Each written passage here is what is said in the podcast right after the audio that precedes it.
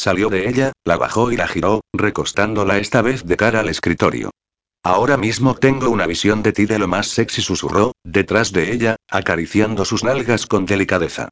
De pie sobre esos zapatos de tacón rojo con los que te sientes tan atractiva, enfundada en esas medias negras hasta medio muslo que me hacen sudar de deseo, con la falda enrollada en la cintura, ofreciéndome ese culo terso y prieto que cualquier hombre mataría por acariciar.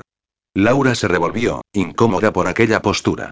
Se sentía demasiado vulnerable y expuesta, avergonzada también por sus palabras. Adán era tan directo en el sexo como en la vida. No tenía problema en expresar lo que sentía. Pero Laura, en su inexperiencia, muchas veces se sentía cohibida a la hora de exteriorizar sus deseos. SHHH, tranquila, cariño arrulló él en su oído al intuir su nerviosismo. El torso masculino estaba apoyado ahora sobre la espalda de ella en un cálido abrazo que la tranquilizó al instante. Todavía no lo has comprendido. Nunca haré nada que no quieras hacer. Solo quiero darte placer, murmuró, entrando en ella con suavidad, comenzando una cadencia dulce y lenta que la hizo contraer los dedos de los pies. Quiero que confíes lo suficiente en mí para confesarme todas tus fantasías, para que podamos disfrutarlas juntos. ¿Y qué me dices de las tuyas? Durante mucho tiempo fantaseé contigo, pero la realidad es mucho mejor, jadeó él, en su oído. Adán. ¿Qué? Deja de hablar y ponte serio de una vez. Su risa ronca reverberó en su interior, excitándola todavía más. Él se incorporó, quedando de pie tras ella. Pensó que ahora aumentaría la velocidad de sus penetraciones, pero, para su frustración, él se detuvo. Cada vez que te veía con ese moño absurdo fantaseaba con deshacerlo, cogerte así del pelo y masculló, agarrando su cabello en un puño, de un tirón brusco que la hizo levantar la cabeza. Y follarte hasta que gritaras, añadió, comenzando a embestirla con dureza y con velocidad. ¿Es esto lo que querías? Dios, sí. Gimió Laura, sintiendo cómo el placer iba acumulándose en su interior. Unas cuantas embestidas más, y el orgasmo le sobrevino con tanta intensidad que tuvo que enterrar el rostro en su propio antebrazo para callar sus gemidos. Sintió a Adán tensarse a su espalda, gruñir con fiereza y, con una última penetración profunda, dejó caer otra vez su torso sobre ella, recuperando el aliento a bocanadas. Esto ha sido y demasiado, Perfecto, admitió ella, sonriendo. Pero será mejor que nos arreglemos y salgamos. No quiero que los demás piensen que, cariño, siento decirte que la mayoría lo estará pensando, declaró Adán, con una mueca, abrochándose de nuevo los pantalones. Y el que no lo piense, en cuanto te vea, llegará a esa conclusión. Laura, que en ese momento se estaba bajando la falda después de haberse puesto la ropa interior, lo miró desconcertada. ¿Por qué lo dices? Porque, mi amor, con el pelo revuelto, la ropa arrugada y las mejillas ruborizadas, tienes todo el aspecto de una mujer que acaba de hacer el amor, murmuró Adán, besándola en la frente.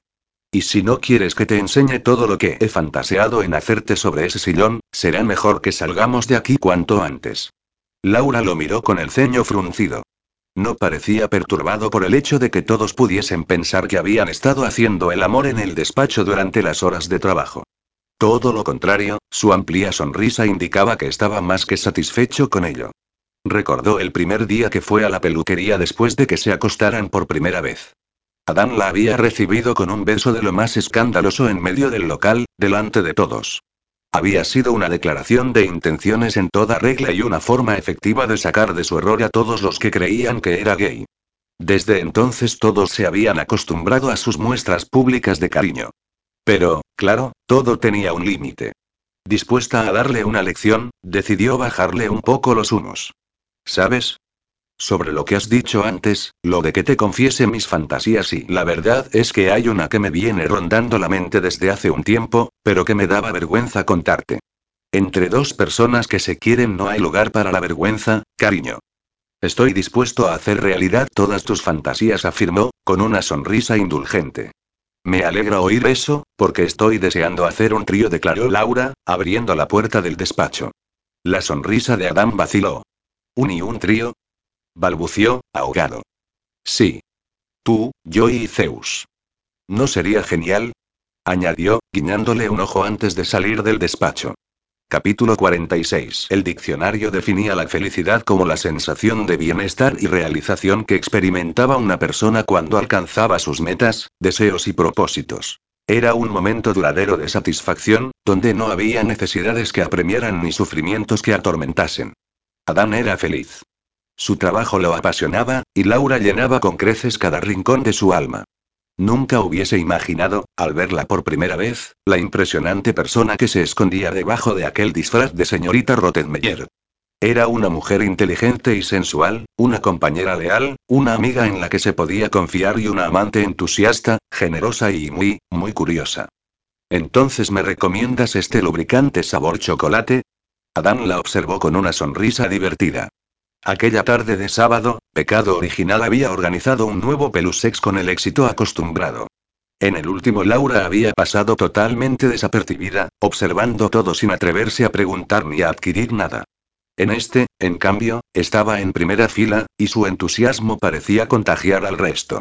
Al ver que todas las asistentes actuaban sin vergüenza y sin prejuicios, comprando los artículos eróticos con confianza, Laura se había atrevido a dar rienda suelta a su curiosidad. Sin duda. Yo lo he probado con mi domingo, y pasamos un rato muy divertido, aseguró Anabel. Está bien, pues me llevaré uno de estos, un paquete de los geles efecto frío y calor, y acuérdate de ponerme también el estuche de la marca Shunga.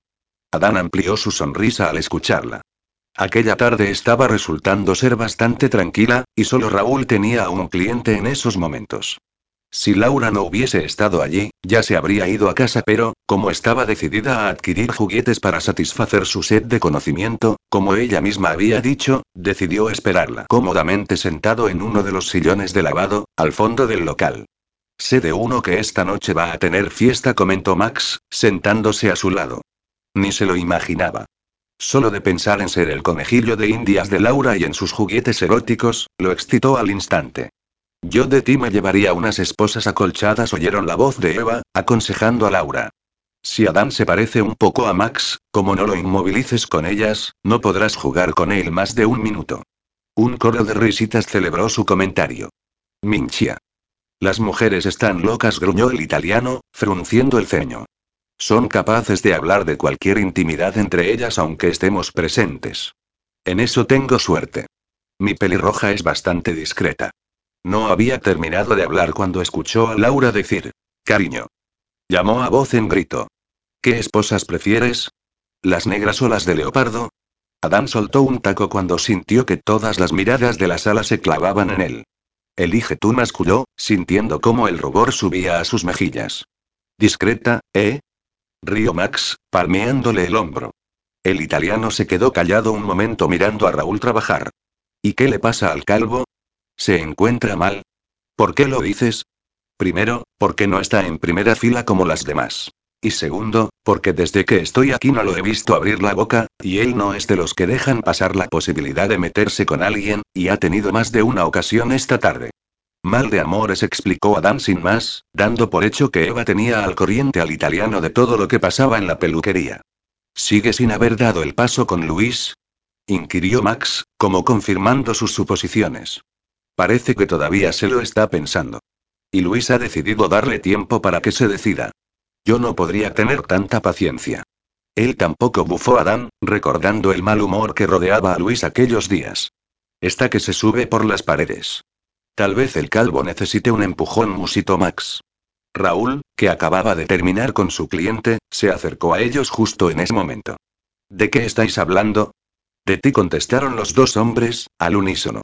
¿Os habéis convertido en un par de marujas?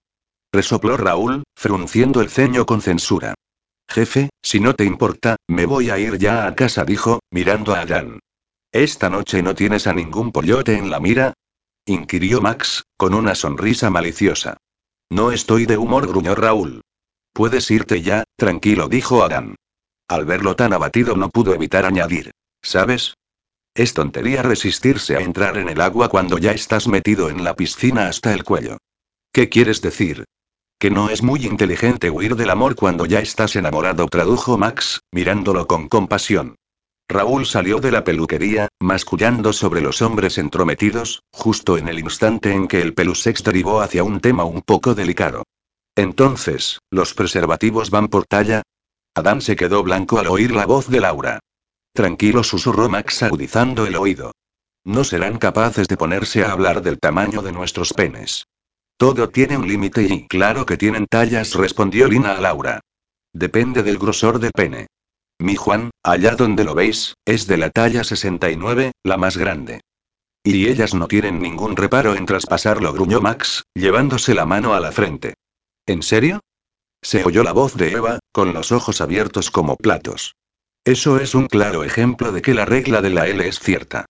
¿Cuál es la regla de la L? preguntó Laura. Que los hombres bajitos tienen el pene grande y los hombres altos lo tienen pequeño, aclaró Eva, extendiendo el pulgar y el índice a modo explicativo. Aunque en el caso de Max la regla no se cumple, aseguró, con una sonrisa pícara. Minchia. Ya he oído bastante. Salgamos de aquí antes de que se decidan a bajarnos los pantalones y a hacer comparaciones. Adana asintió y juntos se escabulleron por la puerta trasera. Si conocía a Laura como había llegado a conocerla, lo primero que haría aquella noche sería averiguar el tamaño del preservativo que usaba. Capítulo 47. El lunes por la mañana Laura seguía rememorando su fin de semana. El sábado por la noche y el domingo casi no habían salido de la cama. Habían estado experimentando con todo lo que ella había adquirido en el Pelusex. Eva tenía razón. Las esposas habían sido una compra imprescindible para poder jugar a gusto con el cuerpo de Adán. Aunque luego él se había vengado y la había esposado a ella. Solo con recordar todo lo que se habían hecho el uno al otro, sintió que enrojecía. Según estos informes, el flujo de pasajeros aumentará en y trató de prestar atención a lo que Borja estaba leyendo, pero su mente no paraba de divagar. Cada vez le costaba más centrarse en la oficina. Era el problema de no sentir pasión por su trabajo, que su alma, su mente y su corazón siempre intentaban escapar. Envidiaba a Adán en eso. Tener la libertad de poder dedicarse a aquello que siempre había querido, sobre todo cuando había luchado tanto por ello. La pasión de Laura estaba enfocada a la literatura. Siempre lo había estado. Disfrutaba leyendo y sentía la necesidad imperiosa de escribir, de poner sobre el papel las historias que se formaban en su mente. Le gustaba compartir sus opiniones en un blog, interactuar con otros lectores. Habían creado una pequeña tertulia literaria en la peluquería los miércoles por la tarde. Cada semana elegían un libro y lo comentaban a la semana siguiente. Incluso el señor Marcial, encantado con la recomendación de Laura, se había unido a su pequeño club de lectura. Cada vez se afianzaba más en ella la idea de publicar el libro en el que estaba trabajando, sobre todo por el apoyo de Adán. Había leído los primeros capítulos y juraba y perjuraba que tenía mucho talento. Era un cielo. Y pensar en él la entristeció. Noviembre estaba a la vuelta de la esquina, y su regreso a Londres era cada vez más inminente. Adán y ella habían hablado de miles de cosas, pero no del futuro. Era un tema tan delicado que ninguno había querido ensombrecer su felicidad con algo que estaba fuera de su alcance. Un pitido en el móvil le indicó que acababa de recibir un WhatsApp. Lo cogió con una sonrisa, pensando que era de Adán, pero su rostro se ensombreció al ver a quién pertenecía. Laura, querida, hay novedades. Debes venir lo antes posible. Laura miró la pantalla de su móvil. Parpadeó varias veces, incrédula, pero las palabras de la señora Potter continuaron allí. 15 años. Había esperado 15 años aquel momento, y por fin se había hecho realidad. Laura. Oyó la voz preocupada de Borja como si estuviera a kilómetros de distancia, aunque lo tenía sentado justo enfrente, separados tan solo por un escritorio. ¿Estás bien? Lo miró sin verlo, mientras sentía que las lágrimas se derramaban por sus mejillas. Yo y tengo que volver a Londres y ahora mismo balbució, poniéndose de pie. Pero la reunión y Laura no escuchó nada más, porque ya había salido del despacho. Miró su reloj. Eran las once. Si se daba prisa, podía pasar por casa, cambiarse de ropa, coger unas cuantas cosas y tomar el vuelo de las dos. Tomó un taxi que la llevó hasta su apartamento, le dio una buena propina y le prometió mucho más si la esperaba. No pensó mucho en lo que metió en la maleta. Su ropa de siempre y todo lo que le cupo de la nueva, incapaz de desprenderse de su nuevo yo. Y aunque, en un arranque de rebeldía, estuvo tentada a presentarse en Watson Manor tal cual iba vestida, en el último momento decidió volver a ponerse el disfraz de señorita Rottenmeier. No convenía quemar las naves antes de tiempo. Salió de su piso a toda prisa, arrastrando su maleta, y se dio de cara con Luis. ¿Laura? inquirió, mirándola extrañado. ¿Qué haces vestida así? Yo y tengo que volver. ¿Al trabajo? No, a Londres. ¿Ahora? Sí.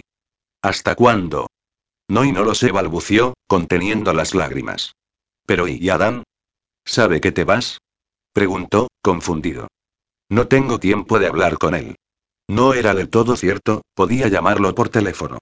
Pero en ese momento era incapaz de darle ninguna explicación.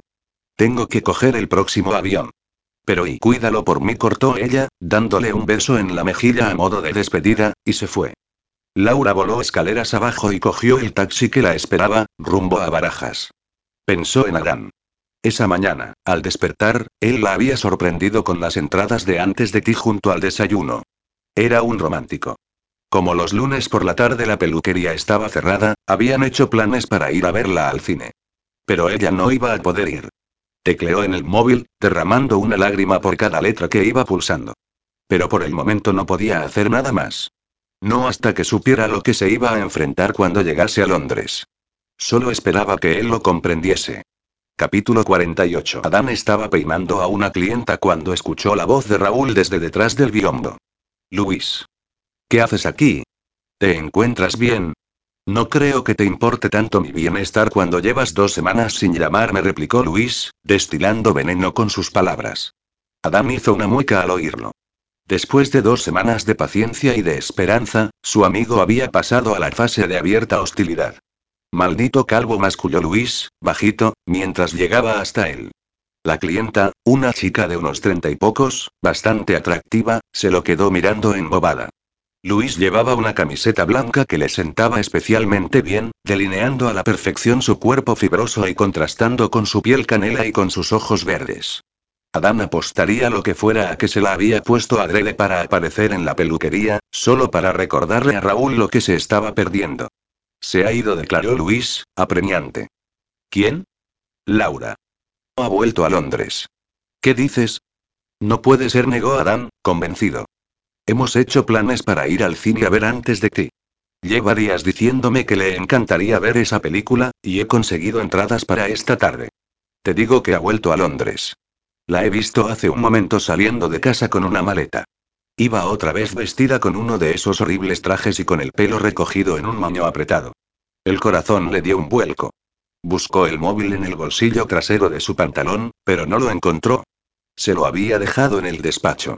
Fue corriendo hasta allí, con una sensación de ahogo, y lo vio encima de la mesa. Una lucecita roja parpadeaba en él. El aviso de WhatsApp. Podía ser de cualquiera, pero Adán supo antes de ver lo que era de Laura. Tuvo que leerlo un par de veces para que aquellas palabras traspasaran la confusión y la incredulidad que se habían apoderado de él. Nunca una noche ha vencido al amanecer. ¿Qué diablos significaba aquello? Pensó, sin comprender. Habían pasado la noche del sábado y buena parte del domingo sin salir de la cama explorando sus cuerpos con los juguetes que ella había comprado en el Pelusex. El nivel de intimidad que habían alcanzado durante esas horas era absoluto. Y ahora, ella se iba sin avisar. No tenía sentido. ¿Qué fue exactamente lo que te dijo cuando la viste? inquirió, mirando a Luis. Parecía abatida. Me dijo que tenía que regresar y que cuidara de ti. Adán soltó un taco, pasándose la mano por el cabello con nerviosismo. Probó en llamarla, pero su móvil estaba apagado. ¿Cuándo ha sido eso? Hará unos diez minutos. Lo que me ha costado venir andando hasta aquí. La he visto coger un taxi, entiendo que al aeropuerto. ¿Qué ha pasado? Preguntó Eva mientras entraba en el despacho. Detrás de ella estaban Raúl, Lina y Marisa mirándolos con cara de preocupación. Laura ha regresado a Londres.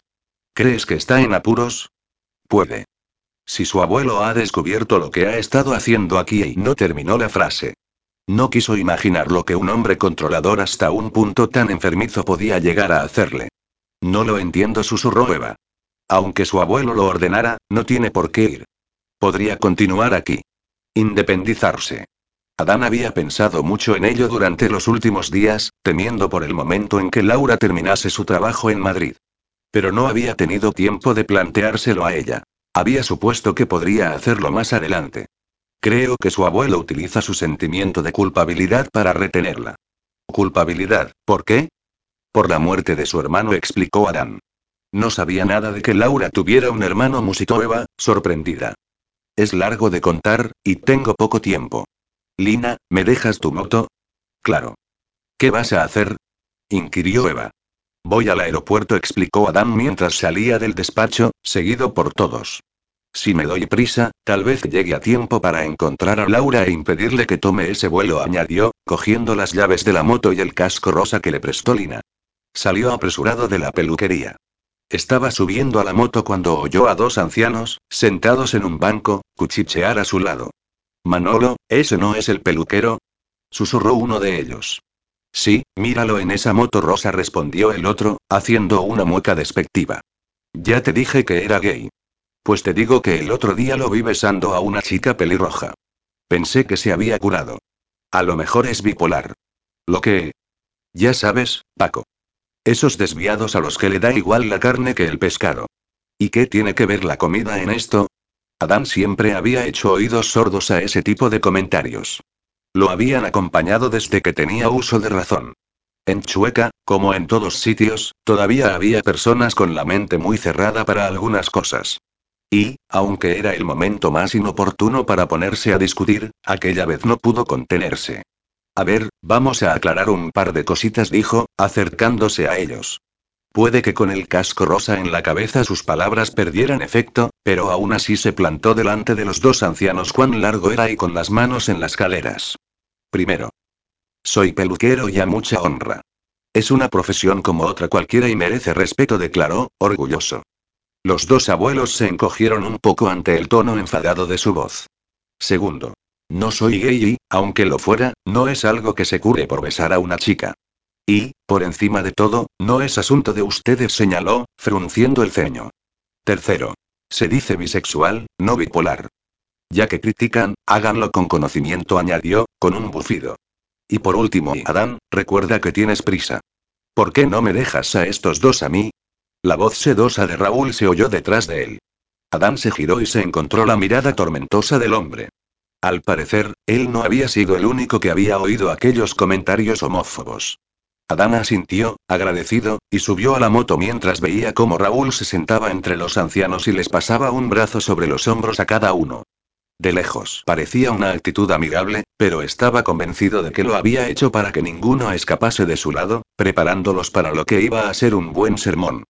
Cuando acabase con ellos, no les quedarían ganas de volver a criticar a nadie. Media hora después, sorteando el tráfico, llegó a la Terminal 4 del aeropuerto de Brajas. Encontrar a Laura allí era como buscar una aguja en un pajar. A pesar de ser lunes, el aeropuerto rebosaba de actividad. Dando por hecho que Laura no tendría que esperar para facturar y que, siendo propietaria de la compañía aérea, tenía una acreditación con la que no necesitaba billete, Adam se dirigió directamente a la zona de control de acceso. Una veintena de personas hacían cola siguiendo las cintas de separación que marcaban un camino serpenteante hasta donde estaban los controles. La mirada de Adam danzó sobre la fila, pero Laura no se veía entre ellos. Llegaba demasiado tarde. Seguro que ella ya habría embarcado. Estaba a punto de girarse, derrotado, cuando su mirada captó un destello pelirrojo. El color de su cabello era inconfundible, aunque estuviese recogido en aquel apretado moño. Ella acababa de pasar el control y recogía sus cosas de la cinta transportadora. Adam sorteó a las personas en fila entonando un distraído lo siento, con la mirada clavada en su objetivo, hasta llegar a la zona donde la gente depositaba sus pertenencias en bandejas. Como si hubiese intuido su presencia, Laura levantó los ojos hacia él justo en ese instante. Se quedaron allí parados, mirándose. Echándose de menos a pesar de que solo los separaban tres metros de distancia. No te vayas, susurró Adán, suplicando con la mirada. Ella dio un paso hacia él, como si su cuerpo hubiese actuado por cuenta propia buscando su cercanía. Pero justo en ese momento se oyó una voz por megafonía. Última llamada para el vuelo 235 de Watson Airlines con destino Londres. Y Laura, llevándose una mano en el corazón como tratando de retenerlo en su sitio, lo acarició por última vez con la mirada y luego se giró, comenzando a andar en dirección contraria. Laura. Si coges ese avión, no te molestes en volver, gritó, presa del miedo, de la ira y de la frustración, sin importarle que el personal de seguridad del aeropuerto lo mirara con el ceño fruncido por el alboroto. Ella se detuvo al oír sus palabras. Él contuvo el aliento. Un segundo. Dos. Tres. Laura empezó a andar de nuevo con paso decidido, alejándose de él, sin mirar atrás. Él sintió su corazón escapar con ella. Se fue, y él no pudo hacer nada por detenerla. Ella había hecho su elección. Capítulo 49. Son unos cobardes. La voz pastosa de Luis le sacó la neblina de aturdimiento en la que estaba inmerso. Estaban los dos sentados en el sofá, con la vista clavada en la televisión apagada, cada uno todavía estaba sosteniendo en la mano el vaso de whisky con el que habían estado brindando por su mal de amores hace y cuánto. Miró el reloj, sorprendido al ver que le costaba enfocar la mirada. Eran casi las nueve de la noche. Llevaban toda la tarde bebiendo y compadeciéndose de sí mismos. ¿Quién es? inquirió, confundido. Raúl y Laura aclaró, soltando un pequeño jipido. Tienen el amor al alcance de la mano, y le dan con la puerta en las narices. Cientos de imágenes de Laura invadieron la mente de Adán. Laura fulminándolo con la mirada. Laura plantándole cara, con los brazos en jarra y con el cabello en llamas a su alrededor. Laura confesándole sus miedos. Laura donando su pelo. Laura declarándole su amor. Había muchas palabras que la podían describir, pero cobarde no era una de ellas. Laura no es una cobarde, afirmó. Y fue al oírse a sí mismo decirlo en voz alta cuando se convenció de ello. Ella no era una persona de las que huían. Prueba de ello era ver cómo se había enfrentado a él durante todos aquellos años. Cómo había plantado cara a Jacobo en dos ocasiones. Primero para salvar a Luis y luego para salvarse a sí misma. Era una luchadora. Y, por eso, no entendía que hubiese regresado a Londres de esa ciudad. Dejando atrás su nueva vida y a él. Recordó el misterioso mensaje que le había dejado en el móvil. Nunca una noche ha vencido al amanecer, y no se dio cuenta de que lo había dicho en voz alta hasta que oyó a Luis murmurar. Y nunca un problema ha vencido a la esperanza. ¿Conoces esa frase? Sí, es de Bernard Williams, un filósofo que le gusta mucho a Laura, explicó Luis. Después de que me atacara Jacobo, antes de que Raúl y tú llegaseis, estuvimos un buen rato hablando. Me contó que le ayudó a seguir adelante en momentos difíciles de su vida. Cuando todo parecía complicarse, se repetía una y otra vez que nunca una noche había vencido al amanecer, algo así como un mantra que le recordaba que al final todo se solucionaría. Es un grito de fe, ya sabes. Un grito de fe. Aquello lo despejó de golpe. Eso era. Qué idiota había sido al no entender su mensaje. Laura le estaba pidiendo que confiara en ella, que todo se solucionaría. Y él había dejado salir su mal genio en el peor de los momentos, al darle un ultimátum a modo de despedida. Menudo cretino. El timbre de la puerta lo sobresaltó. Ve tú, creo que estoy demasiado borracho para levantarme, masculló Luis, tapándose la cara con el antebrazo. Adam corrió a abrir la puerta, con la absurda esperanza de que fuese Laura la que estuviese detrás, pero era Raúl. ¿Está Luis? Dile a ese calvo cobarde que no estoy. Adam hizo una mueca al escuchar la voz airada de Luis. No se lo tengas en cuenta. Está un poco borracho, murmuró, sintiendo pena al ver el rostro abatido de Raúl. Mira, sé que no tengo excusa por haber estado tanto tiempo dándole vueltas a esto, explicó Raúl, frotándose la calva, pero tenía que vencer mis propios demonios antes de lanzarme a dar el siguiente paso. ¿Y cuál es exactamente el siguiente paso? Una relación estable con Luis. Luis, ¿has oído eso? Inquirió Adán, girándose hacia su amigo. No he oído nada porque no estoy, ¿recuerdas? gruñó Luis, sin quitar el antebrazo de sus ojos. Tal vez deberías venir en otro momento, susurró Adán. Ahora no está muy receptivo. Está bien, musitó Raúl, hundiendo los hombros. Solo dale esto, ¿quieres? ¿Qué es? ¿Un libro? Dedujo Adán, al coger el paquete que le entregó. Es un álbum de fotos. ¿Fotos? ¿De quién? Pues ahora mismo de nadie, está vacío. Pero espero que algún día y algún día, ¿qué? preguntó Luis, trastabillando en su prisa por llegar hasta allí.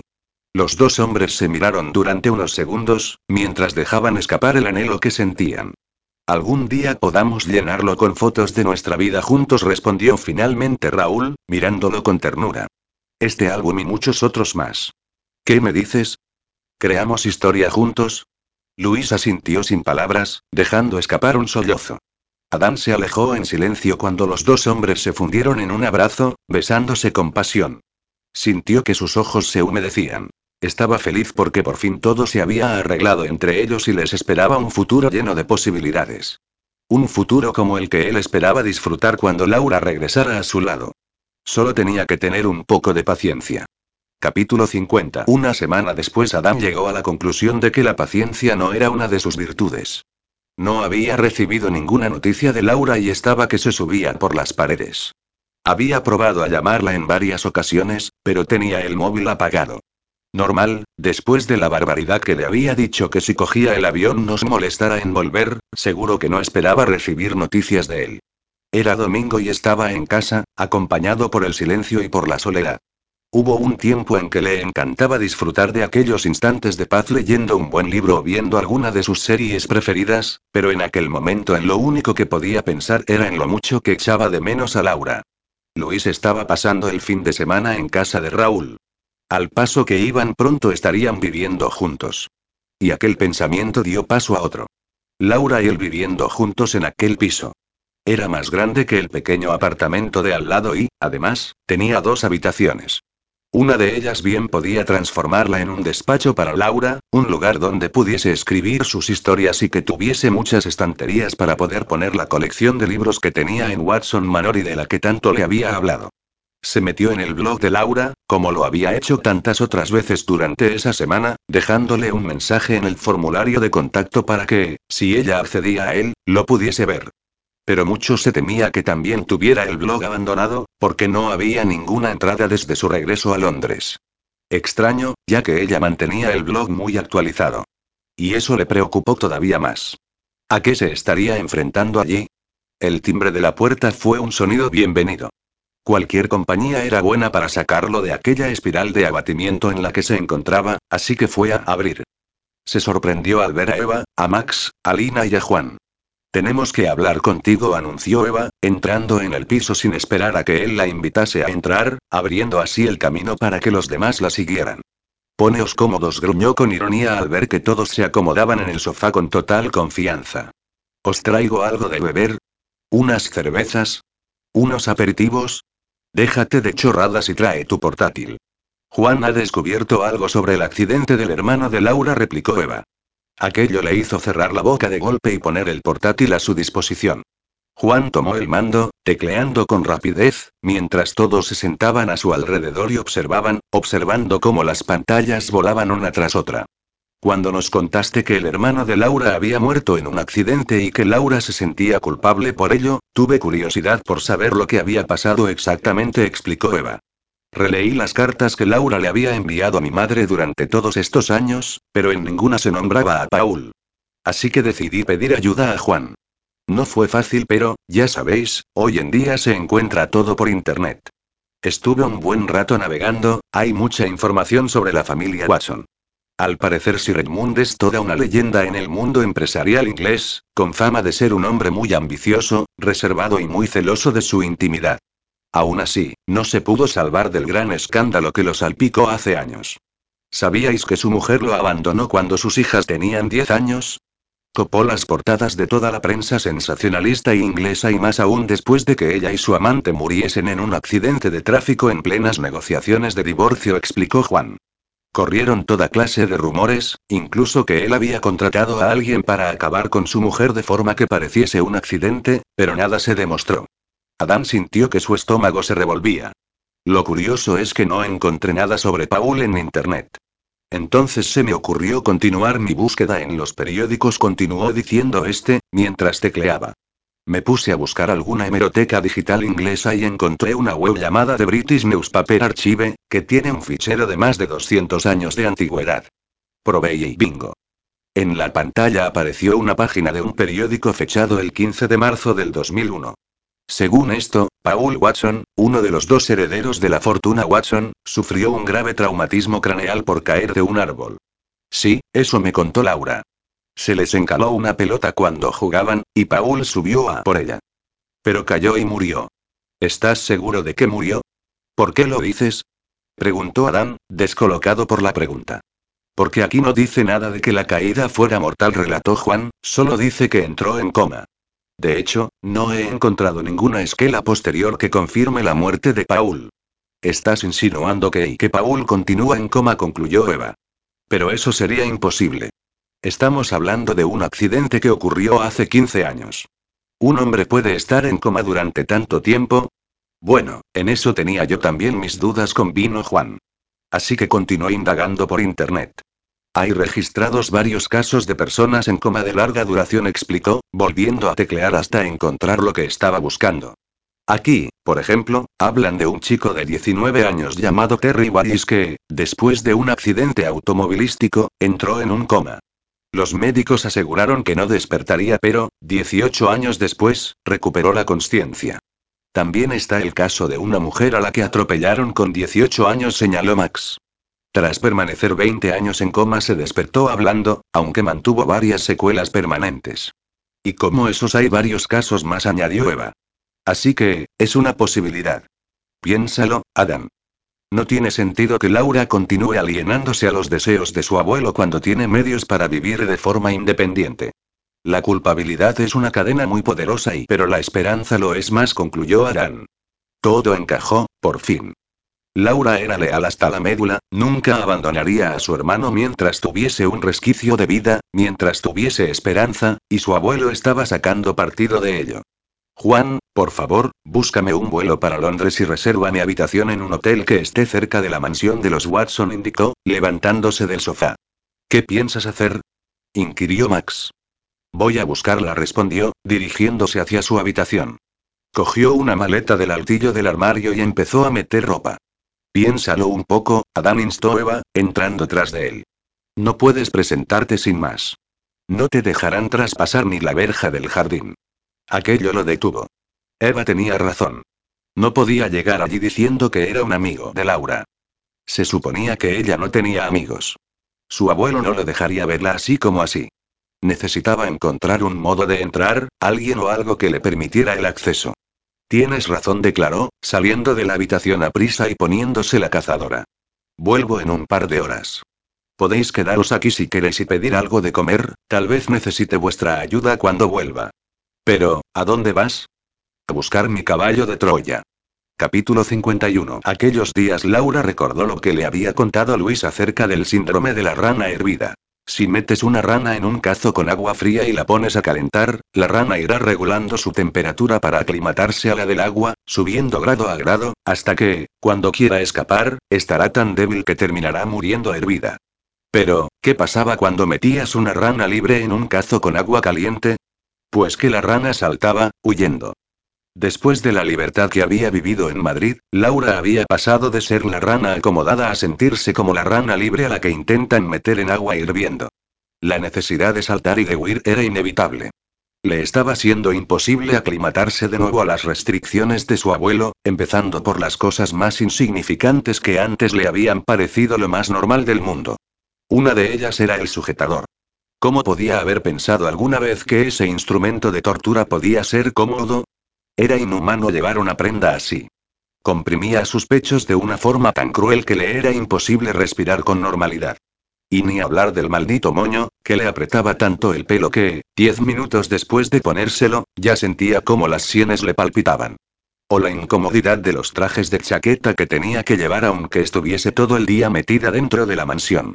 Aquello parecía más un uniforme de presidio.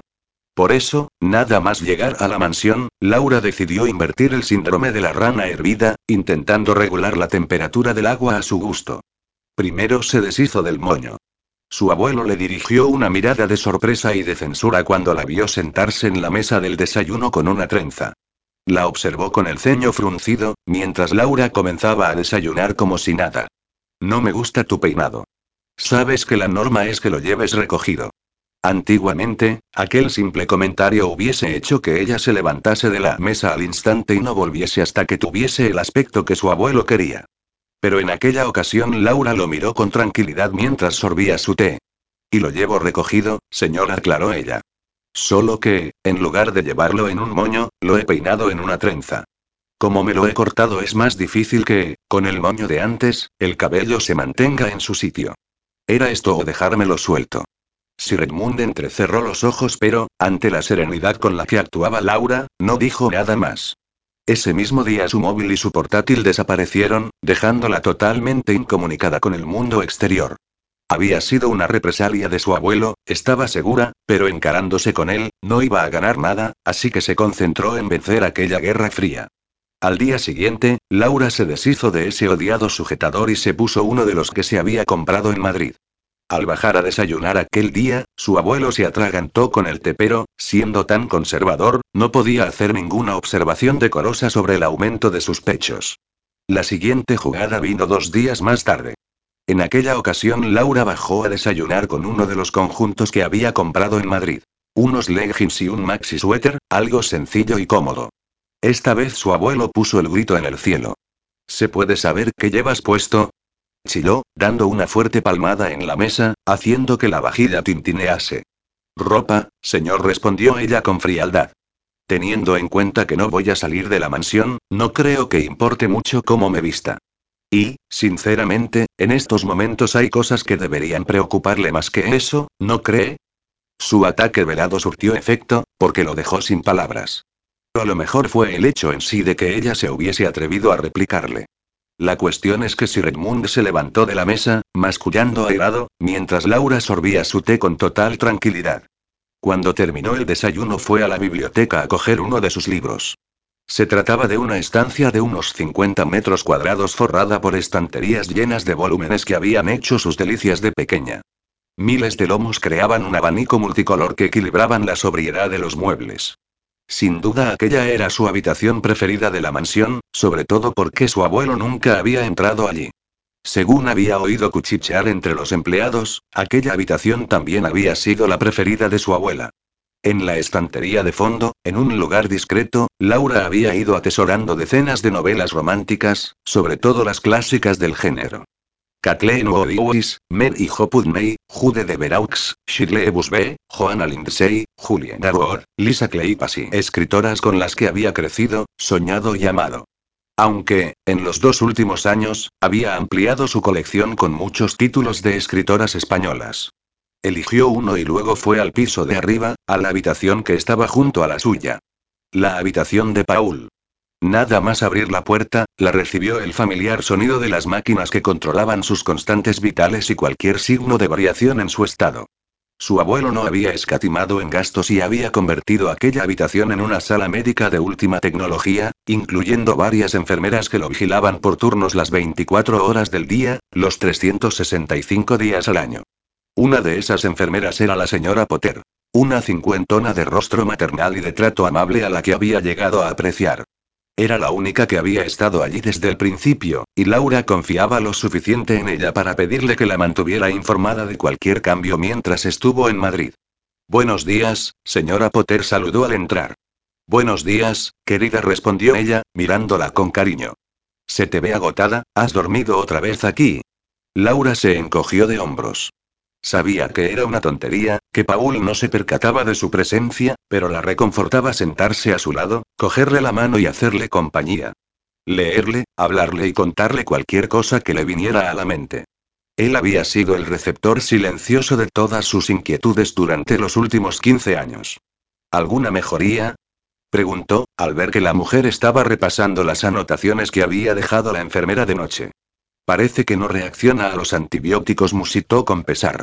El estómago de Laura se revolvió. Era descorazonador que, después de tantos años esperando algún cambio, algún indicio de reacción, la primera novedad en su estado fuera la fiebre. Una fiebre que llevaba una semana consumiéndolo y que, en su estado, resultaba muy preocupante. Acarició su rostro con ternura, retirando un mechón de cabello pelirrojo de su frente, y se sentó a su lado, cogiéndole la mano. ¿Qué libro vas a leerle hoy? inquirió la señora Potter, tomando sus labores de costura. La enfermera hacía verdaderas virguerías bordando y tejiendo, mientras Laura leía en voz alta. Las dos disfrutaban de aquella pequeña rutina, establecida mucho tiempo atrás, con la confianza de dos personas que habían pasado incontables horas encerradas en la misma habitación. Miscelánea, de Ana Álvarez respondió Laura, enseñándole el libro. Es una comedia romántica. Hoy no estoy de humor para dramas. Y hablando de romances y he notado tu cambio de aspecto en esta última semana. De hecho, es la comidilla de todo el personal de la mansión, comentó la señora Potter, mirándola de reojo. ¿Estás enamorada, querida? ¿Por qué lo dice? inquirió Laura, dando un respingo. Te he visto crecer, querida, y nunca antes habías cuestionado los deseos de tu abuelo. Hay una nueva fortaleza en ti, añadió, mirándola con orgullo. Un resplandor diferente en tus ojos y mucha melancolía. De la que solo sientes cuando te separas de un ser amado. Sus ojos la observaron con aire maternal, como si pudiesen leer su interior. ¿Has dejado a alguien esperándote en Madrid? Las palabras de Adán azotaron su mente y torturaron su corazón. Si coges ese avión, no te molestes en volver. He dejado a alguien en Madrid, admitió, con un murmullo ronco. Pero no creo que me vaya a esperar después de haberme ido sin dar explicaciones. Ay, querida. Uno no sabe de qué es capaz en el amor hasta que se pone a prueba. Capítulo 52. Esta noche tendremos invitados en la cena. Laura miró a su abuelo con la ceja arqueada a través de la mesa del desayuno. Esas eran las primeras palabras que le dirigía desde hacía un par de días, algo que ella agradecía aunque la situación entre ellos estaba tan tensa que resultaba de lo más incómoda. No creo que sea momento oportuno para recibir a nadie, replicó con frialdad, no cuando su hermano estaba debatiéndose entre la vida y la muerte. Sí, cuando ese nadie a tu futuro marido, refutó Sir Edmund. Laura miró a su abuelo, que sonreía con crueldad. Disfrutaba teniéndola a su merced, obligándola a hacer aquello que ella no quería. Tuvo que morderse la lengua para no decirle la clase de hombre con el que la quería casar. No sería justo para Borja que ella lo delatase así. Como desee, señor murmuró al final, claudicando. No tenía sentido pelear esa batalla, prefería reservar sus fuerzas para otras más importantes. Además, tenía ganas de ver a Borja. Cualquier noticia de Madrid sería bienvenida para ella, sobre todo si había alguna referente a Jan. Y como Borja y él se conocían, cabía esa posibilidad. Fue a la biblioteca en busca de un nuevo libro y se paró en seco al encontrar su estantería vacía. Sus libros, todos sus libros, habían desaparecido. Cerró las manos con fuerza, apretando tanto los puños que las uñas se clavaron en las palmas de la mano. Pero ese dolor no consiguió ensombrecer la angustia que la embargó por dentro. Un sentimiento que enseguida se transformó en ira. En una rabia que explotó en cada célula de su ser. Fue en busca de su abuelo con paso decidido y entró en su despacho sin llamar a la puerta. ¿Dónde están? Su abuelo ni siquiera levantó la mirada. Continuó repasando unos documentos, ignorándola por completo. Eso fue el colmo. ¿Dónde están? Volvió a preguntar, estrellando las palmas de la mano contra la superficie del escritorio con furia.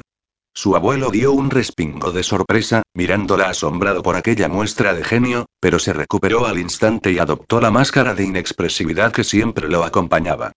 Si te refieres a tus libros, han estado alimentando la chimenea de mi habitación durante toda la noche, respondió él, sonriendo con malicia, haciendo que ella ahogara un gemido.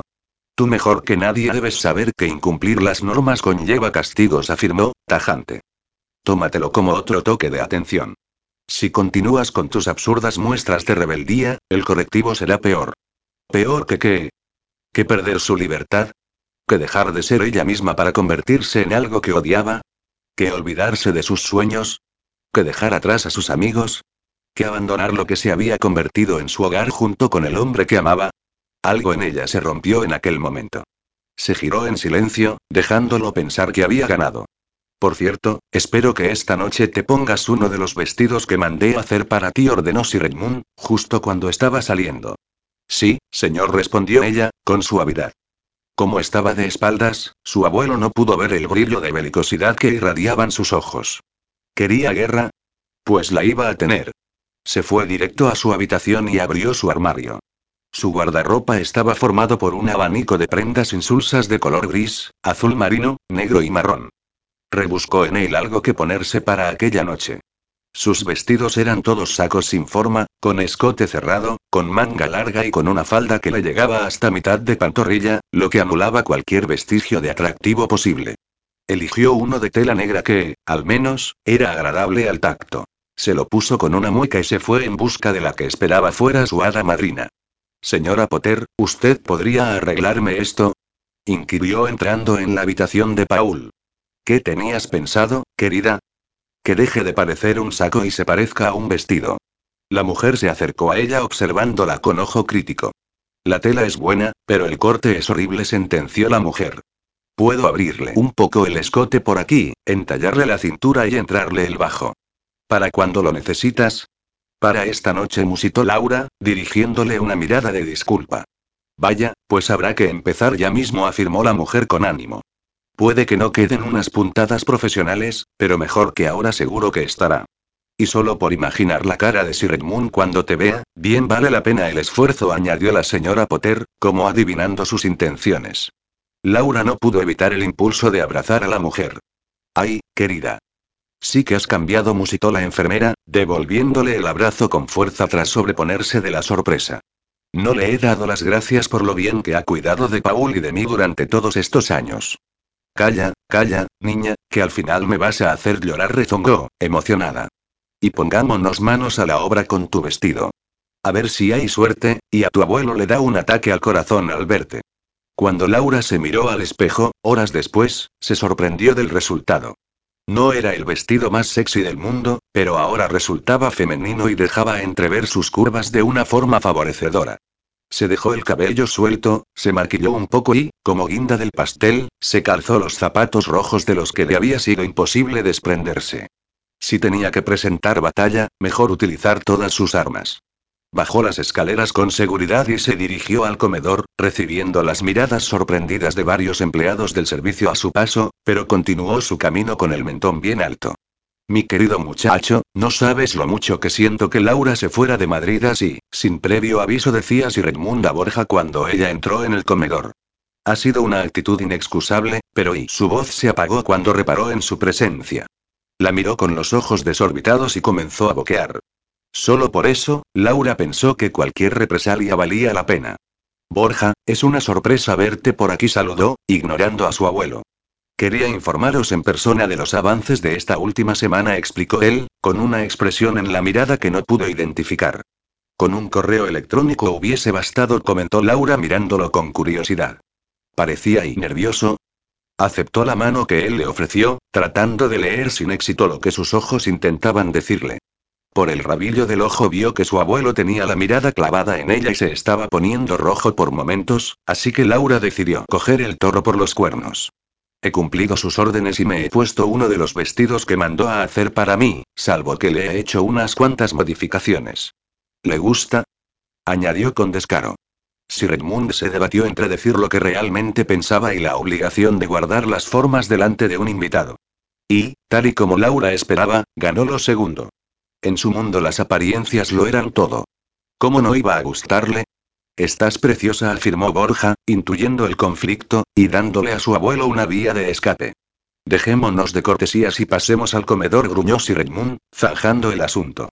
No creo que nuestros invitados quieran tomarse la cena fría. ¿Invitados? inquirió Laura, sin comprender. Por el rabillo del ojo vio un movimiento y, en ese momento, se dio cuenta de que había alguien más en el salón.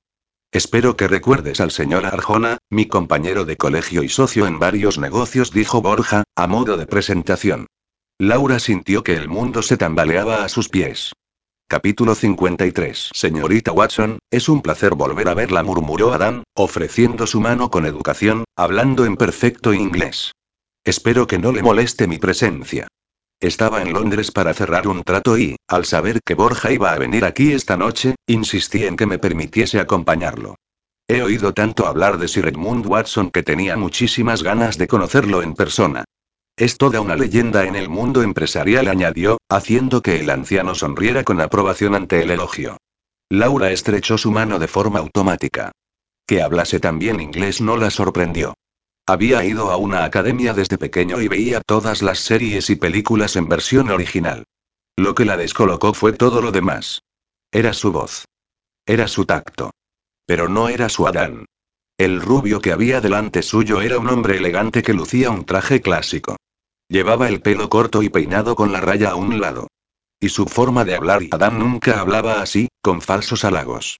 El hombre que había ante ella era todo por lo que él se había revelado de joven. Era el tipo de hombre al que su abuelo aprobaría. ¿Y se había transformado por ella? Aquella posibilidad la destrozó. No musitó, negando con la cabeza, sintiendo que las lágrimas acudían a sus ojos. No es ninguna molestia, rectificó, cuando él clavó en ella una mirada de advertencia.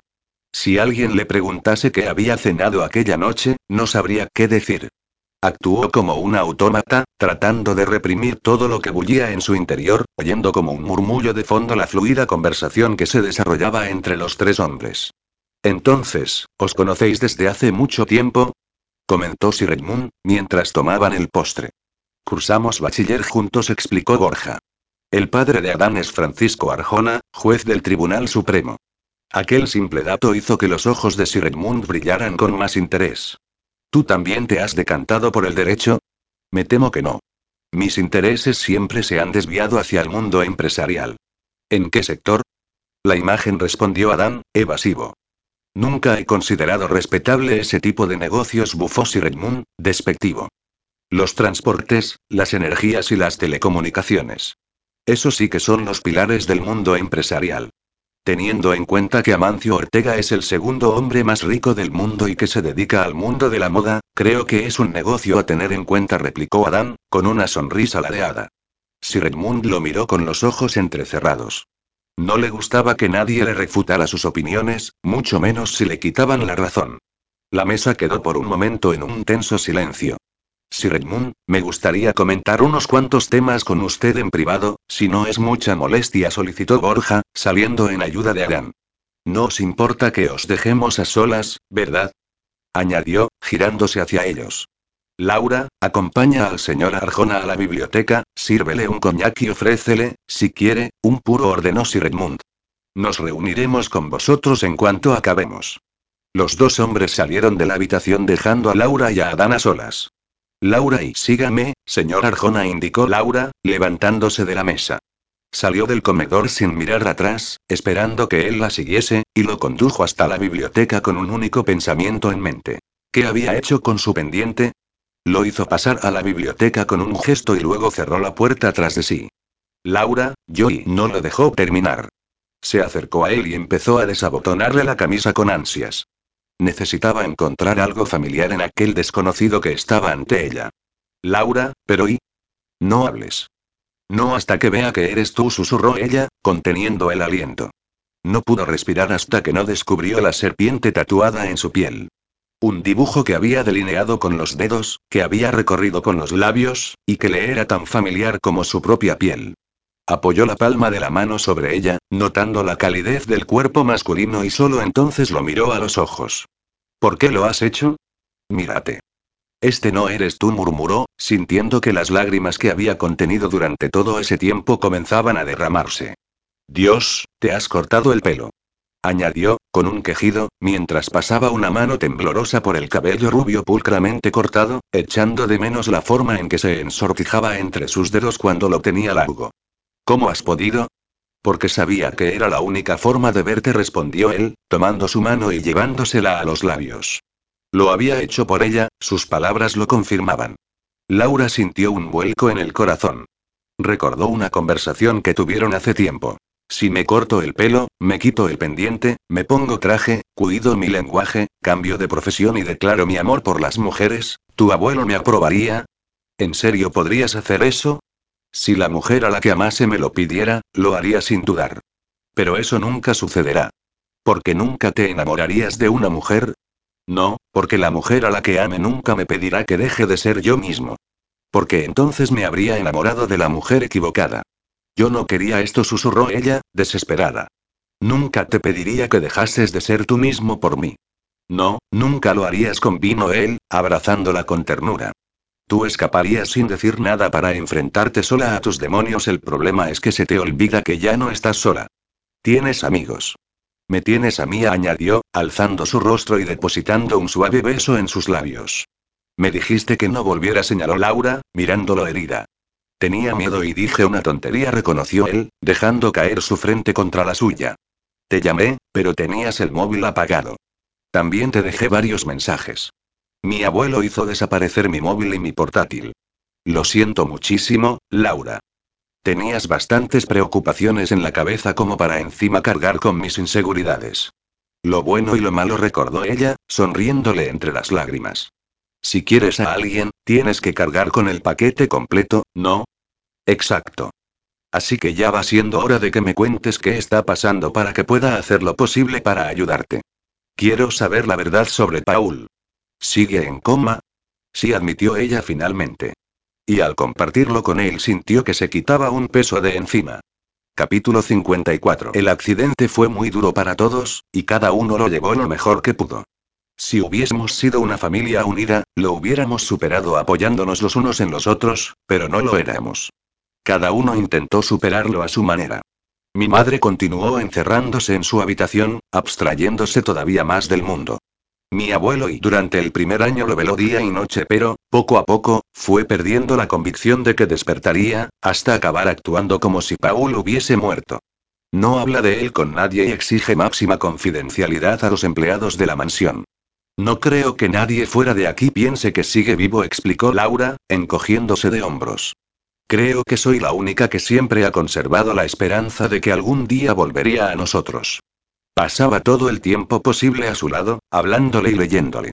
Lo echaba tanto de menos y Adán sintió pena por la niña que había sido y admiración por la mujer en la que se había convertido a pesar de todo. Él ha sido lo que te ha retenido junto a tu abuelo todo este tiempo, ¿verdad? Cada vez que incumplía una norma, mi abuelo me negaba el acceso a su habitación. Ese era para mí el peor de los castigos, confesó Laura. Así que, sin darme cuenta, me fui plegando a sus deseos hasta el punto en que para mí era algo natural obedecer sus órdenes. Debe de haber sido duro para ti estar separada de él durante el tiempo que has estado en Madrid. Sí y no, no sé cómo explicarlo sin parecer mala persona, reconoció ella. Estando a tu lado me he sentido libre de verdad. Tanto que hubo momentos en que no quería volver, en que pensaba que tal vez fuese mejor que Paul y se quedó callada y bajó la mirada, como si se avergonzara. Eso no te hace mala persona, Laura susurró, levantando su rostro con delicadeza para poder ver sus ojos. Eso te hace humana. Pudo ver la vulnerabilidad en su mirada y esperó que encontrase alivio en sus palabras. Era demasiado joven para soportar todo el peso que llevaba en el alma. ¿Por qué te fuiste sin avisar? Continuó indagando él. Todos los días escribía un mensaje a la señora Potter, una de las enfermeras que lo cuidan, para saber si había alguna novedad en su estado, explicó Laura. El día que me fui ella me escribió diciéndome que había novedades. Novedades. ¿Sabes el tiempo que he esperado para oír eso? Podías habérmelo contado. Tenía que ver con mis propios ojos cuál era la situación. No sabía lo que podía esperar. Además, ¿qué te podía contar? No estoy en una posición fácil, Adam. Mientras mi hermano siga aquí, dependo de mi abuelo. Es su casa. Son sus normas. Pues parece que esta noche te has saltado unas cuantas, observó Adán, señalando su aspecto. Esperaba encontrarse con la señorita Rottenmeier y se había sorprendido mucho al verla tan y Laura. Es más difícil llevar cadenas cuando sabes lo que es la libertad, admitió ella, sonrojándose. Creo que no voy a ser capaz de volver a ser la Laura de antes. Lo he intentado, pero la señorita Rottenmeier murió entre tus brazos. El problema es que, con mi abuelo, cualquier signo de rebeldía trae consecuencias, añadió, con tristeza. ¿Te ha hecho algo? preguntó Adán, preocupado, viendo cómo las lágrimas inundaban sus ojos. Laura señaló hacia el fondo de la biblioteca, hacia una parte de la estantería que estaba vacía. Se ha deshecho de mi colección de libros, murmuró, con voz rota. Adam casi no pudo controlar el impulso de encontrar a aquel viejo déspota y cogerlo del cuello. Había estado tentado infinidad de veces desde que había entrado en la mansión.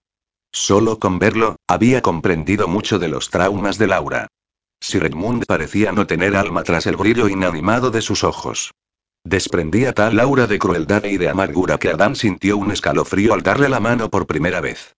Tuvo que apretar los puños y morderse la lengua para no hacerle pagar por todo lo que Laura había pasado. Y aquello era la gota que colmaba el vaso. Laura le había hablado de la colección de novelas románticas que guardaba en Watson Manor. Más de 200 volúmenes de sus autoras favoritas que había ido recopilando durante media vida. Eran su pequeño tesoro. Y su abuelo se lo había arrebatado. Su cuerpo se tensó, pidiéndole que actuara, exigiendo que le diera un escarmiento a Sir Edmund por el daño que había causado a Laura. Pero ella, intuyendo sus intenciones, lo distrajo de la forma más efectiva. ¿Quieres conocer a Paul? Adana sintió, solemne. Ven conmigo. La siguió por una sucesión de amplias salas, una escalera suntuosa y pasillos plagados de retratos y de obras de arte. La mansión Watson hablaba de rancio abolengo, pero Adán solo se quedaba con lo de rancio. Al imaginarse a Laura allí de pequeña, perdida entre aquellas paredes, sin nadie con quien jugar ni hablar, y era un milagro que no hubiese acabado loca. Es aquí, dijo Laura, deteniéndose ante una puerta. En cuanto entraron el pitido de las máquinas los recibió. Un joven yacía en una cama, conectado por diferentes vías a los monitores que lo rodeaban. Tenía el mismo tono rojizo de cabello que Laura, incluso en la suave barba que le oscurecía las mejillas. Adán sintió un vuelco en el estómago al verlo más detenidamente. No tenía buen aspecto. La piel lucía demasiado pálida, casi fantasmagórica, perdiéndose entre la blancura de las sábanas. El pecho se agitaba con rapidez, como si no consiguiera suficiente aire para llenar sus pulmones. Y tenía los labios resecos y azulados. Señorita Watson. ¿Pero qué? La enfermera que estaba en la habitación, una rubia de unos 40 años con cara estirada, puso los ojos como órbitas al ver a Adán allí. Déjenos a solas, señorita Roberts ordenó Laura, con voz firme. Sabe que su abuelo no admite visitas de extraños en esta habitación. He dicho que nos deje a solas, insistió Laura, entrecerrando los ojos de forma intimidatoria. Adán adoraba cuando sacaba a relucir su temperamento. La enfermera emitió un jadeo ofendido y salió mascullando palabras ininteligibles. ¿No te meterás en un lío por esto? inquirió Adán, preocupado. Ahora ya da igual. Paul ha cogido neumonía, explicó Laura en un murmullo quedo. Es uno de los riesgos que corren las personas que llevan tanto tiempo en coma. Tiene los órganos debilitados y no responde a los antibióticos. Dicen los médicos que es cuestión de días que se le quebró la voz, pero se recompuso con entereza. Ven, os voy a presentar, dijo, tomándolo de la mano y acercándolo hacia la cama. Paul, este es Adán, te he hablado mucho de él, ¿recuerdas? Susurró a su hermano con voz suave. Ha venido a Londres para ver cómo estaba y ha querido conocerte. Ya te dije que era un hombre muy especial. Se giró hacia Adán y lo miró, avergonzada. Pensarás que estoy loca hablándole así, pero siempre he tenido la sensación de que puede oír todo lo que le digo, aunque él no conteste. Hay ocasiones en que no hace falta una respuesta para saber que eres escuchado, murmuró Adán, sonriéndole con ternura. Miró a Paul, se inclinó sobre él y le susurró en tono de conspiración. Encantado de conocerte, Paul. Quiero que sepas que voy a hacer lo posible porque Laura tenga una vida muy, muy feliz. No puedo prometer que todo será color de rosa, pero sí que estaré a su lado siempre que lo necesite y que nunca más estará sola. No sé si te lo habrá contado, pero ahora, además de sus primas, también tiene buenos amigos. Somos una pequeña familia de pecadores, y Laura se ha ganado a pulso su sitio entre nosotros. Laura le apretó la mano con gratitud. Entonces, ¿cuál es tu plan? No tengo ninguno. Tan solo estar al lado de Paul hasta que llegue el momento y, mientras, intentar que mi abuelo no me vuelva a convertir en la señorita Rottenmeier. Si solo tuviera algo con lo que defenderme iba a ser una batalla perdida. Conocía al tipo de hombre con el que se enfrentaba. Se había criado con uno y todavía sufría pesadillas por sus castigos. Sir Edmund era un calco de su padre. Pensar en su progenitor hizo que una idea brotara en su mente. ¿Te he contado alguna vez por qué hice de modelo para una revista gay? Tía Susan me dijo que te ofrecieron mucho dinero. Sí, eso fue un aliciente, convino él. Pero no fue la razón principal. Desde que abandoné la casa de mi padre he hecho todo tipo de cosas para que el escándalo lo salpicase. Porque para él, la apariencia lo era todo. Su reputación y su apellido eran lo más importante. Mi pequeña venganza fue hacerlo el hazme reír de todos sus conocidos. ¿Sabes lo que hice cuando salí en la portada de aquella revista? Les mandé un ejemplar a él y a sus amigos. Salí en el desfile del orgullo gay porque un amigo de Luis suele cubrir la noticia y dejé que me sacara una foto y me nombrara en el cuerpo del texto indicando que soy el hijo de Francisco Arjona, para crear polémica. Este año, en lugar de salir en una carroza, he ganado el desfile de peluquería del amado. ¿Y adivina quiénes recibieron un ejemplar dedicado de las revistas que cubrieron la noticia? inquirió, con una sonrisa maliciosa. Esa ha sido mi última jugada, no quiero seguir manteniendo vivo el pasado ni continuar viviendo con la sombra de mi padre a mis espaldas. Con que sepa que he triunfado en la vida siendo fiel a mí mismo, ya me doy por satisfecho. No entiendo a dónde quieres llegar, murmuró Laura, mirándolo confusa. Lo que quiero hacerte ver es que si tienes un arma. Una muy poderosa y que él mismo te ha dado, explicó Adam. Tienes el apellido Watson. En tu mano está encumbrarlo o arrastrarlo por el fango. Utilízalo. Capítulo 55. Dos semanas, Laura. Ni un día más.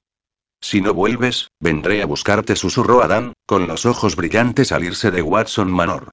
Él quiso quedarse en Londres durante el tiempo que hiciera falta, estar lo más cerca posible de ella, pero Laura lo convenció para que volviera a casa asegurándole que lo llamaría en caso de necesidad. Así que lo vio partir con el corazón en un puño. En cuanto la puerta se cerró tras sus invitados, la voz furiosa de Sir Edmund se dejó oír por toda la mansión. A mi despacho. Rugió, con el rostro desencajado. Había llegado el momento de la batalla final. El hombre marchó con paso airado, y Laura lo siguió con aparente docilidad. No habló hasta que estuvo sentado tras su escritorio, en una posición que consideraba intimidatoria hacia los que estaban enfrente de él. Estás incumpliendo mis normas de forma deliberada, comenzó a decir, en cuanto Laura se sentó en uno de los sillones. Primero, apareces por aquí sin previo aviso, dejando todo el proyecto inacabado. Borja ha tenido que terminarlo por ti. Menos mal que es un hombre responsable y ha sabido encauzarlo todo según mis directrices. Mi hermano se está muriendo. exclamó ella, incrédula. ¿De verdad cree que no es razón de peso para dejarlo todo y estar junto a él? Paul lleva muerto 15 años. Lo que queda de él no es más que un despojo humano que me sirve para controlarte, gruñó su abuelo con crueldad. Laura ahogó un jadeo. Aquella era la primera vez que escuchaba a su abuelo hablar de aquella forma. Pero su maldad solo sirvió para fortalecer su determinación. Segundo. Desobedeces deliberadamente la orden que te di sobre vestimenta y peinado y te paseas como una fulana delante de nuestros invitados. Como una fulana, no, señor. Como una mujer. Porque, por mucho que intente disfrazarme, soy una mujer joven y atractiva, declaró, segura de sí misma. El rostro de Sir Edmund se puso lívido. No reconozco en ti a la persona que he forjado durante estos últimos 15 años. ¿Forjado, señor, o reprimido? puntualizó ella con voz suave. ¿Cómo te atreves? Me atrevo, señor. Por fin me atrevo, siseó ella. He dejado que me anule como persona durante todos estos años, pero ya no se lo voy a permitir más. Se acabó. ¿Estás dispuesta a pagar las consecuencias? ¿Estoy dispuesta a perder un trabajo que no me apasiona? Sí, por supuesto. ¿Estoy dispuesta a abandonar esta mansión? Sí, lo estoy deseando. ¿Estoy dispuesta a perder la herencia de los Watson? Sí, encantada. ¿Estás dispuesta a dejar de ver a tu hermano? ¿A dejarlo morir solo? Inquirió él, con una sonrisa malévola. No, nunca respondió ella, tajante. Pero estoy dispuesta a negociar, añadió, devolviéndole la sonrisa para que viese que no la intimidaba. Un atisbo de interés involuntario brilló en los ojos oscuros del hombre. Habla. Quiero que me permita continuar junto a Paul hasta el final. Sin normas y sin restricciones. ¿Y qué obtengo yo a cambio? ¿Le he mencionado que estoy escribiendo una novela? ¿Una novela? ¿Qué clase de novela? preguntó el anciano, descolocado. Pues una novela erótica, respondió Laura, con una sonrisa radiante. Sonrisa que se amplió al ver cómo los ojos de su abuelo se abrían desorbitados. Ya sabe, de esas con mucho sexo, tríos, orgías y escenas sadomasoquistas mintió. Su libro no tenía orgías y escenas sadomasoquistas, pero supuso que eso lo escandalizaría más. Tenía la intención de publicarla bajo un seudónimo, pero se me acaba de ocurrir que hacerlo con mi nombre real daría más empujón a las ventas. Imagínese, un miembro de la ilustre estirpe de los Watson escribiendo pornografía. Recalcó la última palabra, porque eso era lo que un hombre como él sin duda pensaría de la literatura erótica, que no era más que pornografía. Será todo un escándalo. ¿Quién sabe? Si le pongo mucho morbo y le doy mucha publicidad, tal vez llegue a la gran pantalla. ¿Me estás chantajeando? He tenido un gran maestro, replicó ella. Algo cambió en la mirada del hombre. Un nuevo brillo incipiente de irrespeto. Tú ganas capítulo tras unos segundos de silencio. Laura salió de allí sin decir nada más sabiendo que, hasta que no abandonase Watson Manor para siempre, la guerra no estaría ganada. Durante los siguientes días casi no salió de la habitación de Paul por miedo a que él muriera sin que ella estuviese presente. Su respiración cada vez era más trabajosa y sus constantes, más débiles. Verlo así, consumiéndose de aquella manera, fue descorazonador.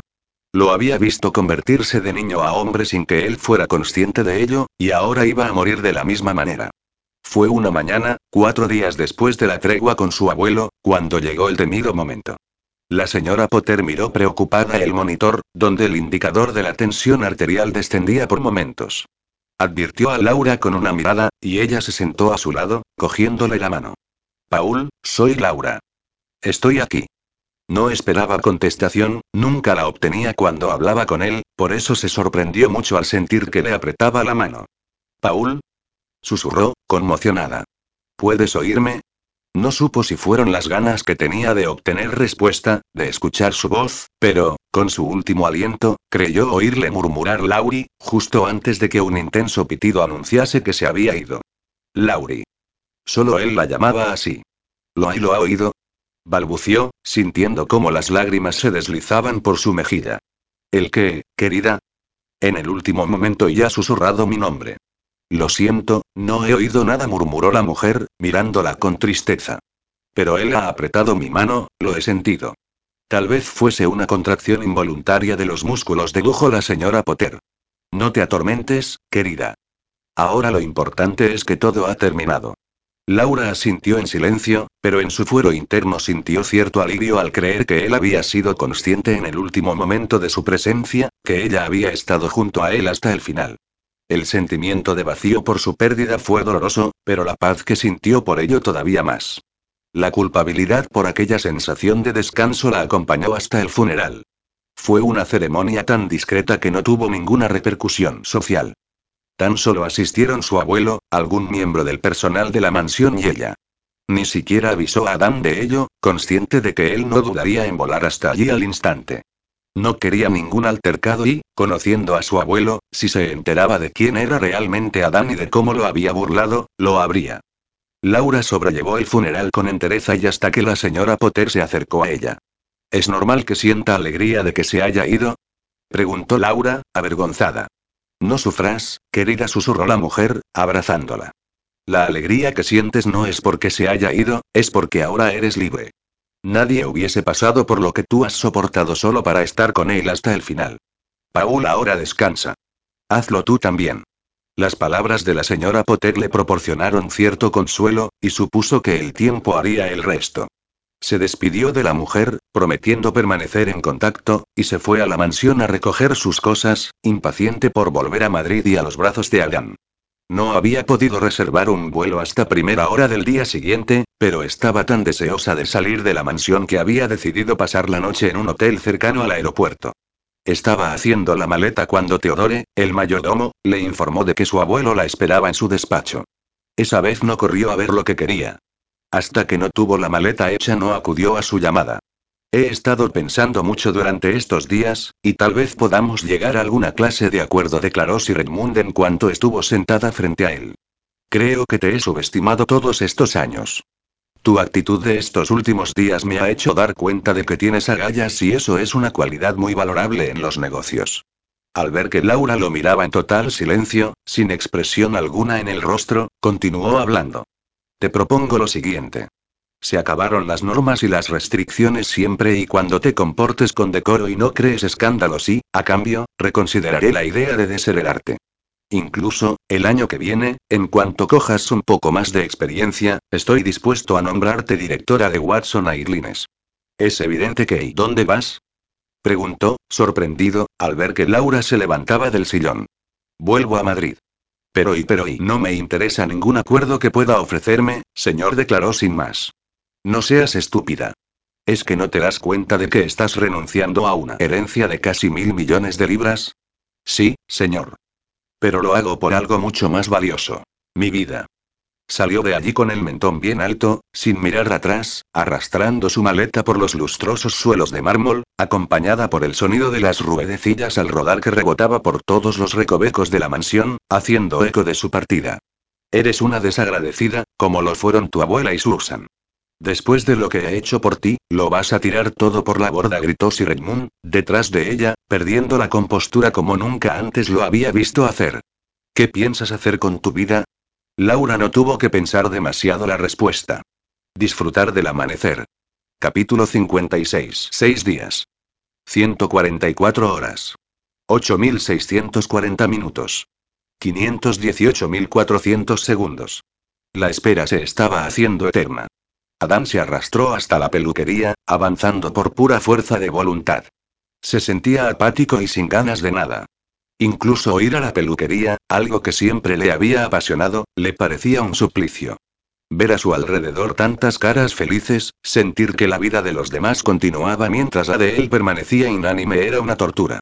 Necesitaba ver a Laura, saber que estaba bien. Pero seguía sin noticias de ella. Entró en pecado original por la puerta principal, cabizbajo, y no le sorprendió ver que había varios clientes sentados aguardando su turno. Los sábados por la mañana siempre estaban hasta la bandera, y él llegaba 30 minutos tarde. La noche anterior no había podido pegar ojo hasta casi entrada la madrugada por lo que, al sonar el despertador, estaba tan profundamente dormido que no lo había oído. Llegas tarde, amonestó Eva, frunciendo el ceño, al verlo entrar. No he dormido bien, gruñó, sorprendido de que le reprendiera. Últimamente todos andaban con pies de plomo ante su presencia, consciente de su estado anímico. Pues tienes a una chica ahí detrás que lleva esperando casi media hora, indicó Eva, con un brillo extraño en la mirada. No creo que se vaya a acabar el mundo porque una clienta tenga que esperar un poco para ser atendida, masculló, malhumorado, mientras cruzaba la peluquería para dirigirse a su puesto de trabajo, situado al fondo. Estamos hablando de un corte de pelo, no de un trasplante de riñón. Esa no es la actitud correcta para llevar un negocio, afirmó una voz muy conocida desde detrás del biombo. Adán se paró en seco al oírla. En ese momento tomó conciencia de que todos en la peluquería lo miraban expectantes. Contuvo el aliento, dio dos pasos más y allí estaba su pelirroja y frunciendo el ceño. Ahora que mi abuelo me ha desheredado vamos a tener que vivir los dos de la peluquería, así que va a ser mejor que seas más considerado con los clientes. No podemos permitir que ese presuntuoso de Zeus acabe llevándose a nuestros asiduos con sus actitudes zalameras, mientras tú los espantas con ese carácter tuyo Tani. Una zancada más, y cortó su sermón con un beso desesperado, abrazándola como llevaba días deseando, mientras toda la peluquería estallaba en un alborotado entusiasmo. ¿Ves lo útil que es este cacharro? Inquirió Adán, refiriéndose a que el biombo los protegía de las miradas curiosas. ¿Ves lo inútil que es? Observó Laura, al ver las cabezas de todos los pecadores asomadas para ser testigos del reencuentro. Se supone que estás orgulloso de lo que haces, ¿verdad?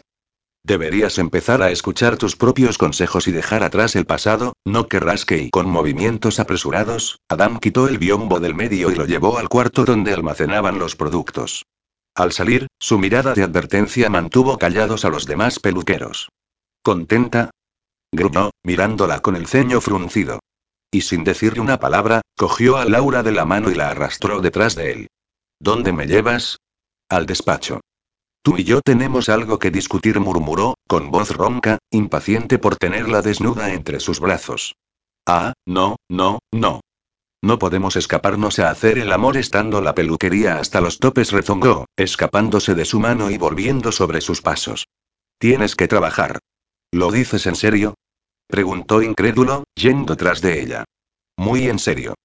¿Es que ahora me vas a llevar la contraria siempre? Es posible, respondió Laura, con un guiño coqueto que le calentó la sangre. Llevo tanto tiempo recibiendo órdenes que ahora siento la necesidad de revelarme ante ellas. Adán se paró en medio de la peluquería, sin importar que todos les observaran disimuladamente. Está bien, murmuró bajito. Y con voz autoritaria, añadió. Laura, no te acerques a mí. Ella alzó una ceja desafiante y avanzó los pasos que los separaban hasta detenerse justo delante de él. Laura, no me toques. Ella puso las manos extendidas sobre su pecho, retándolo con la mirada. Laura, no me beses. Ella sonrió, adivinando sus intenciones y, poniéndose de puntillas, lamió sus labios con lentitud para luego abrir camino con la lengua para explorar con sensualidad su boca. Laura, por favor, y susurró Adán, poniendo fin al beso, abrazándola con fuerza. No me ames. Epílogo. Un año después y ¿no estás cansada de mirar? Sí susurró ella al fin. Estaba dispuesta a tomar las riendas de su vida, comenzando por su sexualidad. Lo desnudó despacio, saboreando la sensación de ir desprendiendo las capas de ropa que lo cubrían, deseosa por sentir la tibieza de una piel que tantas veces había contemplado, pero que nunca antes había podido acariciar. Adam permaneció inmóvil, dejándola experimentar lo que era, por una vez, tomar la iniciativa. Ya habría más ocasiones para alternar los roles. Esta vez era de ella. Una vez se deshizo de toda la ropa que lo ocultaba, empezó a satisfacer sus deseos. Primero con las manos, recorriendo cada curva y cada valle del cuerpo masculino. Explorando con delicadeza los músculos que ondulaban bajo la piel. Sus dedos curiosos rozaron la tersura de los pezones, haciéndolos contraer de placer, para luego delinear un camino imaginario por el centro del torso hasta llegar a la parte de su cuerpo que más curiosidad despertaba en ella y que ya se erguía ansiosa por sus caricias. Lo tomó con la mano, rodeándolo con firmeza, maravillada por la suavidad y por el calor que desprendía su piel. Adam posó su mano sobre la de ella y, muy despacio, le enseñó cómo tenía que moverla para darle placer. En cuanto ella cogió seguridad, él la dejó hacer, con el cuerpo tenso. Laura observó su rostro. Las pupilas se le habían dilatado, oscureciendo sus ojos azules. Los labios estaban entreabiertos para poder dejar escapar el aliento, cada vez más apresurado. Aceleró un poco el movimiento de su mano, y el músculo de la mandíbula del hombre se contrajo en respuesta, mientras los dientes apresaban el labio inferior, en un inútil intento de contener un gemido. Interesante. Túmbate en la cama mientras me desvisto, indicó, fiel a su rol dominante. Él lo hizo con una mirada de alivio. Iluso. Puede que sus manos hubiesen saciado su curiosidad, pero su boca todavía tenía fantasías por cumplir. En cuanto se deshizo de su ropa, trepó a la cama donde él permanecía acostado, expectante. Se acercó despacio, como una tigresa al acecho de su presa, hasta quedar sentada ahorcajada sobre su cintura. Preciosa, si quieres que siga dejándote llevar la iniciativa, será mejor que me pongas esto, porque estoy a un paso de perder el control. Ella asintió. Cogió las esposas que él le tendía y lo esposó con ellas a la cabecera de la cama. Relájate, Adán susurró en su oído. Ahora empieza lo bueno. Pelirroja, creo que deberías dejar de leer en voz alta si no quieres que al señor Marcial le dé un ataque al corazón. Aquí mismo susurró Adán en el oído de Laura al observar cómo el rostro del hombre iba enrojeciendo por momentos. Laura levantó la mirada, con los ojos enturbiados. Adán conocía ese brillo de excitación. Se había metido tanto en la historia que, por un momento, había perdido el sentido de la realidad. Seguro que estaba rememorando la noche que habían pasado juntos y que había sido la inspiración para aquella escena. Él se había empalmado al recordar cómo ella había explorado con la boca todo su cuerpo para luego acabar cabalgándolo con sensualidad, mientras su cabello de fuego lamía su piel. El problema era que no estaban solos. Había casi 50 personas a su alrededor, la mayoría rostros conocidos, y todos los miraban expectantes mientras Laura hacía la presentación de su primer libro. Ella se aclaró la garganta antes de hablar. Espero que os haya gustado. Esto es un pequeño fragmento de lo que podéis encontrar en La tentación de Adán, declaró, orgullosa, mientras mostraba el ejemplar que había estado leyendo. Había trabajado mucho en él durante ese último año y, por suerte, la primera editorial a la que lo envió estuvo encantada de publicarlo. Bueno, lo de la suerte lo decía ella. Adán sabía que lo que había sido determinante era su talento. Y su pelirroja lo tenía en abundancia. Siendo fiel al trato hecho con su abuelo, lo había publicado bajo el seudónimo de Laura Salazar. Lo irónico es que, si la vida de Laura hubiese seguido un curso normal desde el principio, ese hubiese sido su verdadero nombre, porque Salazar era el primer apellido de su padre. Con ese gesto había encontrado otra bonita forma de honrar su memoria. Eso y dejarse crecer otra vez el pelo. Aunque eso lo había hecho más bien por él. ¿Qué le iba a hacer? Adán era un fetichista en ese aspecto. Cuando Laura comenzó a firmar ejemplares, Adán se alejó un poco, dejándola disfrutar de su momento, feliz al contemplar su rostro radiante. Los primeros en acercarse fueron Max y Eva. Sonrió al ver el brazo posesivo que el italiano tenía alrededor de ella. Todavía no se notaba, pero su amiga estaba embarazada de 12 semanas. Iba a ser muy interesante ver cómo encajarían un bebé en sus vidas. Pero estaba seguro de que solo podía multiplicar el amor que sentían el uno por el otro. Por de pronto, ya estaban buscando una fecha para la boda. Max era bastante conservador en ese aspecto. Luis y Raúl eran los segundos de la fila. Adán sonrió al verlos. Su predicción había sido acertada, y se habían ido a vivir un mes después de que Raúl apareciese en la puerta con un álbum de fotos vacío bajo el brazo. Desde entonces, ya habían llenado dos. Formaban una pareja muy unida y equilibrada, tal vez por las marcadas diferencias que había entre ellos. Puede que le hubiese costado un poco verlo, pero la verdad es que estaban hechos el uno para el otro. Luis nunca había sido tan feliz, y Adán adoraba a Raúl por ello. Lina y Juan iban después. Ellos habían decidido llevar una vida en pareja poco convencional, empezando con una boda en Las Vegas que había sido una locura y a la que todos los pecadores, menos Marisa, habían asistido encantados. Habían tomado la respetable decisión de no tener hijos y, en su lugar, dedicar su vida en pareja a conocer mundo. Les encantaba viajar.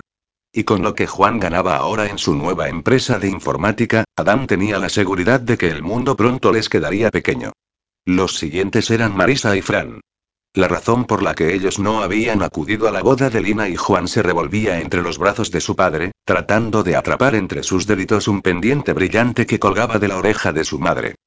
La pequeña Alexia les había robado el corazón nada más nacer con su enorme sonrisa. A continuación estaban Álvaro, Esther y el pequeño Hugo. Bueno, de pequeño ya no tenía demasiado. A sus seis años era un niño muy despierto que traía de cabeza a sus padres. Y sí, Álvaro había pasado a considerarse un padre para él. La relación de ellos no había tardado en pasar de follamigos a algo más serio. Ese era un buen ejemplo de la veracidad del dicho. El que la sigue la consigue. Aunque Esther había declarado que lo que la había hecho replantearse su relación con él, en un principio, había sido el enorme tamaño de su corazón. Muchos de los habituales también estaban en la cola. Anabel y Domingo, un año más viejos, pero con el mismo entusiasmo por la vida que el de dos adolescentes enamorados. Claro ejemplo de que el amor, bien conservado, no entendía de edades ni de años. Rosa y Edu, Encarna, Marcial, Julia y todos habían acudido demostrando una vez más que, más allá de ser clientes, formaban parte de su pequeña familia. Y entre todos aquellos rostros conocidos, no le sorprendió encontrar a Borja. Laura le tenía cariño y había mantenido el contacto con él. Llevaba tres meses casado con la nueva heredera de la fortuna de los Watson, una prima segunda de Laura, con más belleza que cerebro que, aunque no ostentaba el apellido familiar, sí que llevaba su sangre. Una pareja de conveniencia en un mundo de apariencias. Triste. Y en cuanto a Dani, otro más de sus sueños se había cumplido y Laura estaba viviendo con él en el piso que antes había compartido con Raúl. Y sí, la habitación de invitados ahora era un coqueto despacho en donde ella podía concentrarse para escribir. Y aunque las estanterías no habían podido albergar su colección de libros, él se estaba esforzando por reponer, poco a poco, las novelas que su abuelo le había quitado. Con la ayuda de Lina y de Juan, que se movían por blogs literarios, habían podido localizar muchos ejemplares descatalogados en compraventas de segunda mano, y Adam disfrutaba sorprendiéndola, creando momentos especiales para entregárselos. Vivía siendo fiel a sí mismo y había encontrado una persona a la que amaba con locura y que lo quería tal y como era, con su pelo largo, su pendiente, su tatuaje y sus excentricidades. ¿Qué más podía pedir? En aquel momento Laura soltó una carcajada libre y espontánea por algo que le había dicho su prima, haciendo que los labios de Adam sonrieran en respuesta. Nunca pensó que caer en la tentación podría hacerlo tan feliz.